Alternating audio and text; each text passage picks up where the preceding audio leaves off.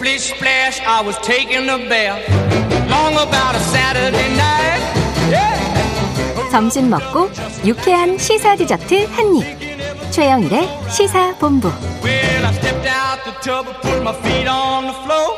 I wrapped the towel around me and I opened the door. 네, 시사본부에서 두 주간 치킨 드리는 거 알고 계시죠? 문자 보내주신 분 중에 추첨을 통해서 네 분에게 보내드립니다. 짧은 문자 50원, 긴 문자 100원, 샵 9730으로 방송에 참여해주세요. 자, 전 세계 지구촌에서 벌어지는 생생한 국제 뉴스를 살펴보는 시간입니다. 국제본부. 문희정 국제시사평론가 나와 계십니다. 어서 오세요. 네, 안녕하세요. 네. 빨간 리본이 노란 리본이에요. 두 가지가 동시에 겹쳐 있네요. 아, 예. 시- 사실은 노란 리본을 보셔야 돼요. 알겠습니다. 4월입니다. 자, 어제부터 프랑스에서 대통령 선거가 치러지고 있더라고요. 지금 마크롱 대통령이 1위를 했는데, 네. 어, 이게 우리랑 좀 달라요. 음. 결선 투표를 해야 된다고요? 네, 1차 투표에서 과반을 얻는 후보가 나오지 않으면은 득표율 1, 2위 후보를 놓고 결선 투표를 하는 게 이제 프랑스 음. 방식인데요. 오는 24일로 결선 투표가 예정이 돼 있습니다. 네. 이 연임에 도전하는 중도 성향의 엠마누엘 마크롱 프랑스 대통령과 지금 맞붙게 될 사람이 극우 성향의 마린 르펜 국민연합 후보입니다. 네. 예, 5년 만에 다시 재, 재 격돌을 하게 되는 그러네요. 거고요. 예. 지금 이제 개표가 다 끝났는데 마크롱 대 통령이 27.3%, 르펜이 23.9%를 음. 얻었습니다. 어, 만약에 이제 결선 투표에서 마크롱 대통령이 승리를 한다면은 2002년 자크 시랑 시라크 전 대통령 이후 20년 만에 재선에 성공한 대통령이 어. 되는 거고요. 르펜 후보 세 번째 도전이거든요. 네네. 만약에 이제 대통령에 당선이 된다면 프랑스 첫 여성 대통령, 극우 대통령이 탄생을 하는 겁니다. 어, 네. 자, 이번 대선 1차 투표, 투표율 73.2%로 2002년 71.6% 이후 20년 만에 가장 낮습니다. 낮아요. 자, 네. 이번 프랑스 대선의 특징 어떻게 포착되고 있습니까? 네. 이제 마크롱과 르펜 모두 사실 지난번 대선에서도 비호감도가 워낙 높아가지고 무효표가 어느 10%가 나라나. 예, 넘었거든요. 자, 그럼에도 이제 당시 나치 지배를 경험한 우리가 극우 후보를 뽑을 수는 없지 않느냐. 네. 라고 해서 마크롱이 몰아주면서 일명 공화국 전선 양상이 뚜렷했는데 음. 자, 이번에도 뭐 그런 상황 벌어지지 않겠느냐. 근데 이번엔 조금 분위기가 다르다고 그래요. 네네. 민족주의적 극우주의 양상이 커지고 있어서 어허. 중도 우파 진영에서도 균열의 조짐도 보이고요. 음. 사실 마크롱 대통령이 2017년에 66%의 득표율로 33%를 얻은 르펜 후보를 이겼단 말이죠. 네.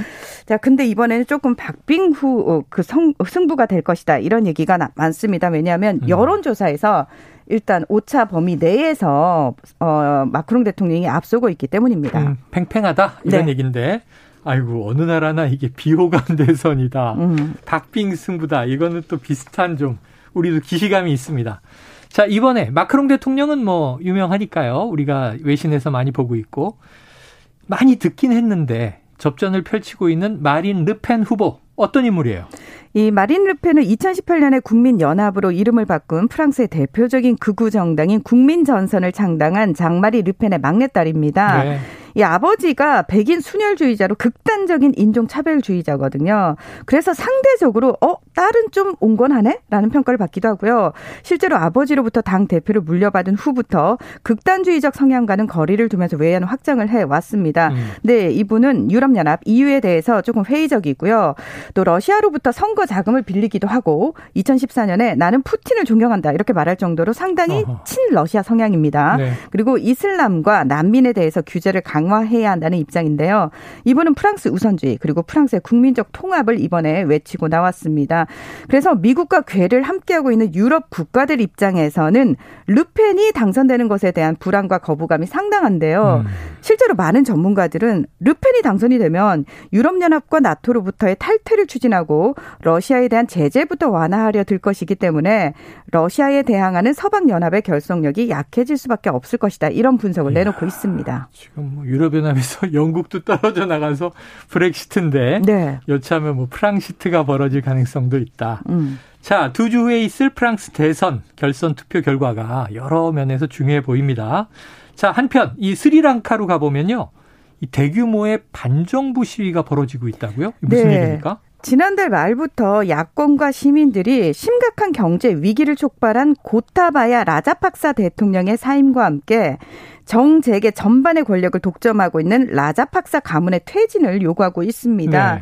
어, 이 대통령이 시위를 막기 위해서 지난 1일부터 비상사태를 선포를 하고 통행금지령, 뭐, SNS 차단까지 했지만 시위가 전국 곳곳으로 확산이 됐고요. 음. 자, 그러니까 이제 긴급 음, 방법으로 스리랑카 정부가 이 내각 장관 26명 전원 총사퇴 그러면서 야권 인사들을 포함한 열림내각 구성을 하겠다 얘기를 어. 했지만 야권 네. 측은 이건 눈 가리고 아웅이다. 음. 제안 거부했고요.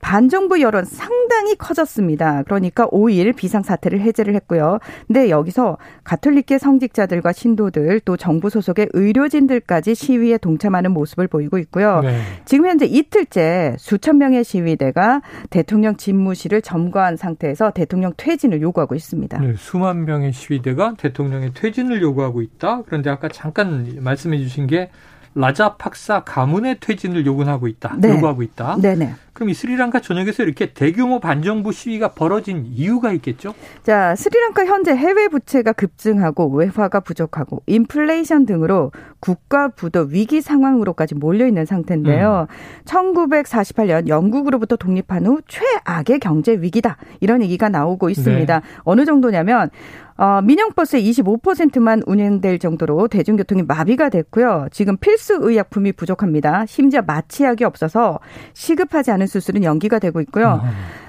아, 종이를 사올 돈이 없으니까 아, 학교 시험도 연기가 됐고 교과서도 네. 인쇄가 되지 않습니다.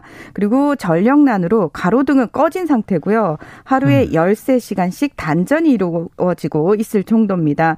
아, 스리랑카 정부의 지난달 말 기준 외환 보유고 19억 3천만 달러인데요. 심지어 이 중 약 16억 달러는 중국과 통화 스와프 체계를 통해서 확보한 자금입니다. 네. 따라서 지금 스리랑카 당국이 실질적으로 사용하고 할 수 있는 외화 보유액이 우리나라 돈으로 4,900억 원에도 미치지 아이고, 않습니다. 네. 그런데 올해 갚아야 할 대외 채무 규모가 70억 달러. 8조 6천억 원에 달하고 네, 네. 있습니다. 예.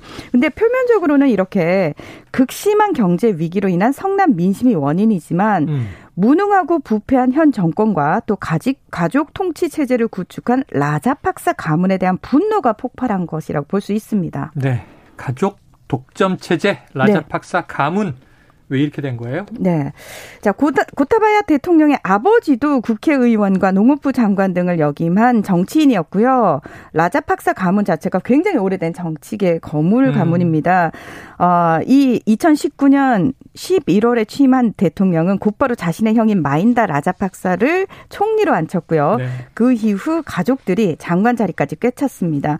아, 참고로 지금 마인다 총리는 2005년부터 2015년까지 대통령과 국방장관을 네. 역임했고요. 그 밑에서 고타바야 현 대통령은 국방부 차관을 했습니다. 자, 이렇게 되면 또 정경유착이 오래되게 마련이죠.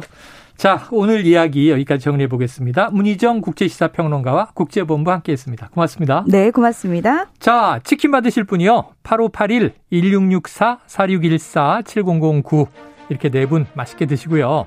자, 어제 강원도 양구에서 난 산불이 이틀째 이어지고 있습니다. 연무 때문에 진화에 어려움을 겪고 있는데요. 큰 피해 없이 빨리 진화되길 기원하면서 계속 이어지는 KBS 일라디오 프로그램에서 관련 속보들을 신속하게 전해드리겠습니다. 최영일의 시사본부 오늘 준비한 내용은 여기까지입니다. 저는 내일 12시 20분에 다시 돌아옵니다. 청취해주신 여러분 고맙습니다.